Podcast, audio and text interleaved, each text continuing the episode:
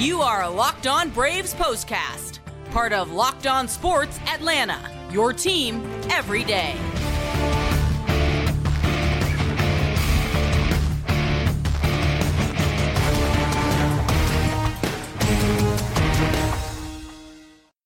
And hello and welcome to the Braves postcast, part of the all new Locked On Sports Atlanta. Grant McAuley, Jake Mastriani with you after what was a frustrating defeat for the Atlanta Braves at Busch Stadium as the St. Louis Cardinals got down early. The Braves got to Jordan Montgomery, who'd been nearly flawless since coming over to the Cards, but it was not to be as far as a win being in the cards for the Braves as St. Louis continued to chip away at the lead. And eventually in the ninth inning, they took advantage of a very wild Kenley Jansen to grab a 6 5 walk off win in literal walk-off fashion. We'll get into all of the particulars of this game and, of course, get you set up for game three, the finale of the series. But before we do, I want to remind you to subscribe right here on YouTube to the all new Locked On Sports Atlanta. Make sure you enable those alerts and make sure you subscribe to Locked On Braves wherever you get your podcast. Well, Jake, let's get right down into the nitty gritty of this thing because it feels like we're kind of combing through this like an autopsy. But the Braves, they had a win right there in their grasp. But the ninth inning, it just wasn't to be as Kenley Jansen had what I would say is probably his worst outing in a Braves uniform. Yeah, it was. And I think I think a lot of us really kind of could feel this coming in this game, especially when the, the offense wasn't able to, you know, add on late against their bullpen. I'm not blaming it on the offense. You got a one run lead in the ninth with your closer out there. You gotta you gotta finish that off. But it just felt like that kind of game, that kind of night. And unfortunately, Kenley just did not have it at all on this night and leads to a, a really tough loss and a really bad way to lose a ball game. Yeah, I mean, uh, it's just one of those where I mean, I don't know that there's a good way to lose a game, as I've often said on this. I mean, you can win ugly, but you can't lose pretty, and this was not pretty at all. The Braves, though, they did have, you know, through that eight and a half innings, the game in hand for them, and you want to be able to hand a lead to your closer. And more times than not, Kenley Jansen has been up to the task. But on this night, after retiring the leadoff man very quickly, things unraveled in a hurry. Let's talk about it. It was game number 128 for the Braves on the year now 79 and 49 as they lose to the Cardinals. Five runs, 10 hits, no errors, and five men left on base for Atlanta. The Cardinals 73 and 54 now. They got six runs on nine hits, and error left 11 men on base. The winner is Ryan Helsley in relief. He's eight and one now on the year. Kenley Jansen suffers his first loss of the season, now five and one. Three hours, 20 minutes of game time, sellout crowd, 46,119 were on hand to see it. And as we often do, we start with what was going on on the mound for the Braves. But I think rather than getting into the Charlie Morton of it all right now, let's go ahead and talk about this ninth inning for Kenley Jansen and how it did unravel on him. As I mentioned, the leadoff man, usually when you get that guy, you feel pretty good about your chances of throwing a scoreless inning. And Kenley Jansen, it didn't seem like anything felt good for him because after that, it was a double on what really could have been ball four prior to the double that happened. A wild pitch, a walk, a hit batsman, an infield hit that tied the game, and of course, the walk that uh, led to the victory for the Cardinals, who scored twice in that ninth inning.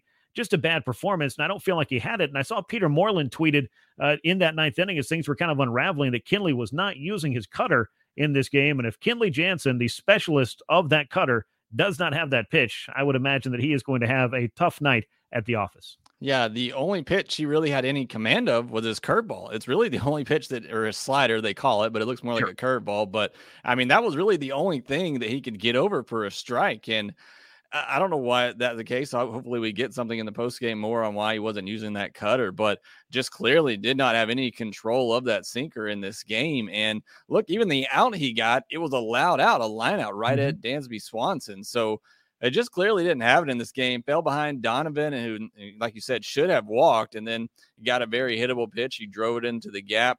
And I, I mean, look, you're going to have these nights, like you said, sure. more often than not. Kenley's going to come through, but uh, like you said, this guy's known for his cutter, and if it's he doesn't have that pitch, he can't control his sinker.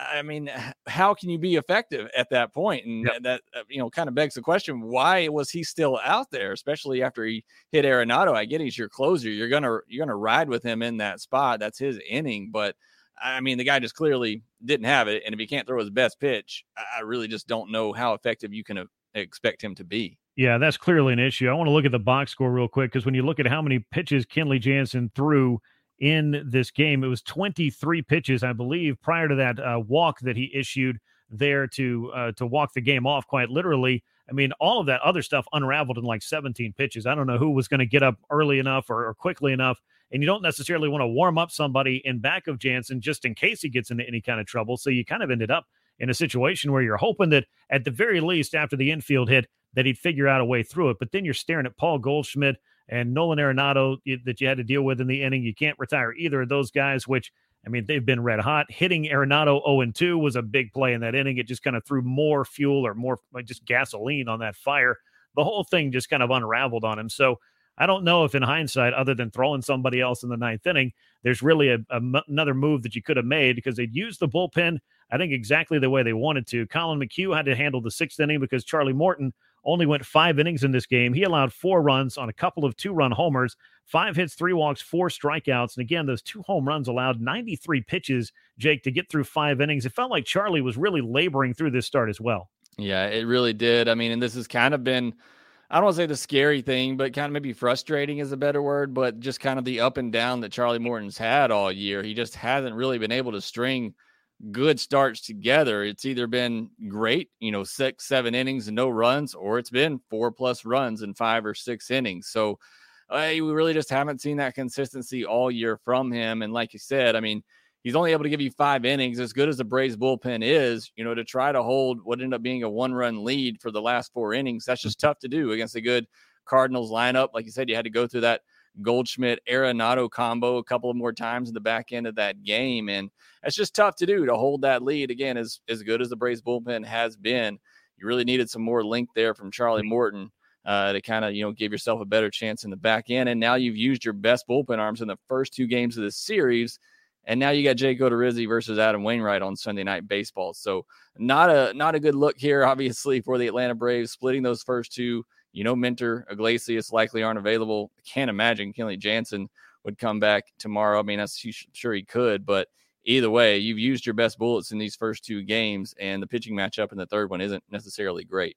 Yeah, I mean the object clearly. I mean, in every series, it's if you're playing three, let's win the first two so we can walk into that third game. You know, basically, I don't want to say playing with house money, but being right where we want to be. And for the Braves, they were that close to it until that ninth inning went completely sideways.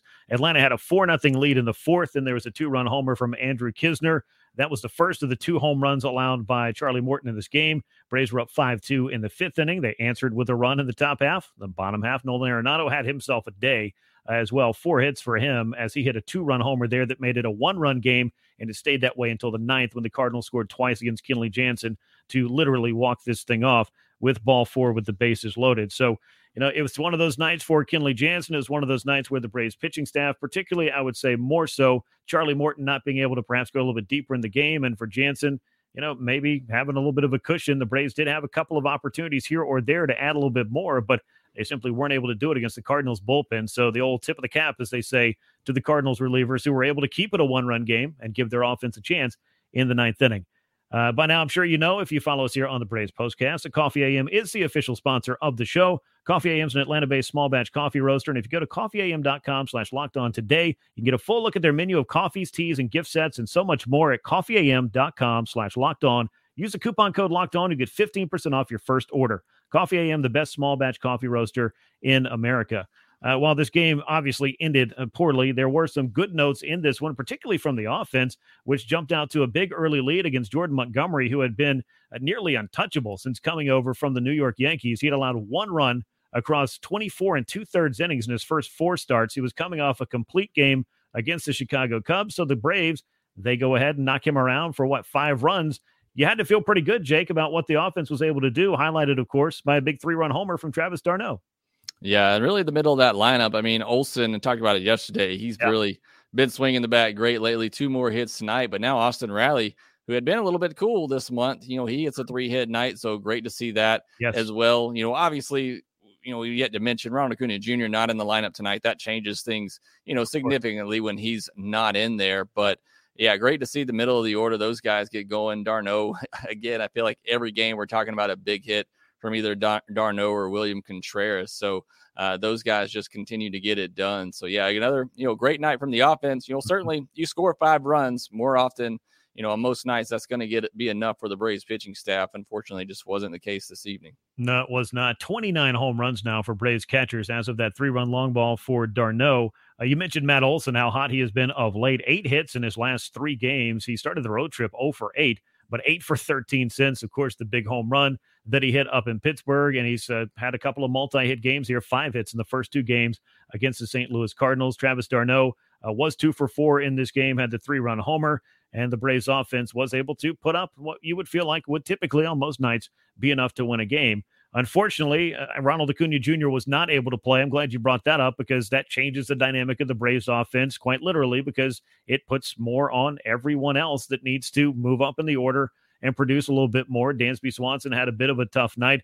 Of course, there's a big difference in having Guillermo Heredia in the lineup and having Ronald Acuna Jr. in the lineup, and that's no offense to the man who swings the swords, but it's very different between the two when it comes to swinging the bats. Ronald not feeling uh, so good after running the bases last night. Some some knee soreness, maybe some inflammation that he's dealing with. Brian Snitker said it was just kind of giving him a day uh, to get off that leg, and you know hopefully being back in there sooner than later. But when you don't have Ronald Acuna Jr. in your lineup, Uh, it is a very different Braves team, but the five runs you scored, you would hope would be enough on most nights, and on most nights it probably is.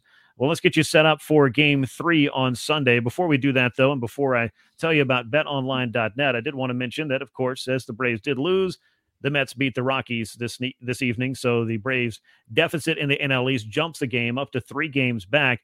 Atlanta's 10 game road winning streak also ended with this loss, and so did the string of about a week's worth of quality starts from the Braves rotation. So, Jake, I think it's just, you know, it has to be kind of a singular focus for this Braves club. Each and every game is an opportunity. This one didn't work. You're going to have a pretty short memory. Get back out at it tomorrow. You still got a chance to win this series. Yeah, absolutely. And look, this Braves team has had worse losses on this year, which is probably hard to imagine right now after, you know, the freshness of this one. And they come back from much worse. So, you know, I certainly believe in their resiliency to do so. Like I said, it is a tough matchup. Jake Odorizzi, who, look, he talked about it, said he's made some mechanical changes after that rain delay in that Mets series. And, you know, he looked really good last time yep. out, albeit against a, you know, a Pittsburgh lineup. But, uh, hopefully that does continue. Need a good start from him because, like I mentioned, you're probably going to have several of your big bullpen arms down in this game. So you're going to either you know need him to pitch a great game and or the braves offense put up some big numbers which again will be hard against adam wainwright who just continues to do amazing things at his age yeah he does he has been kind of an ageless wonder for the cardinals one of their greats of the modern era or probably any era of cardinals baseball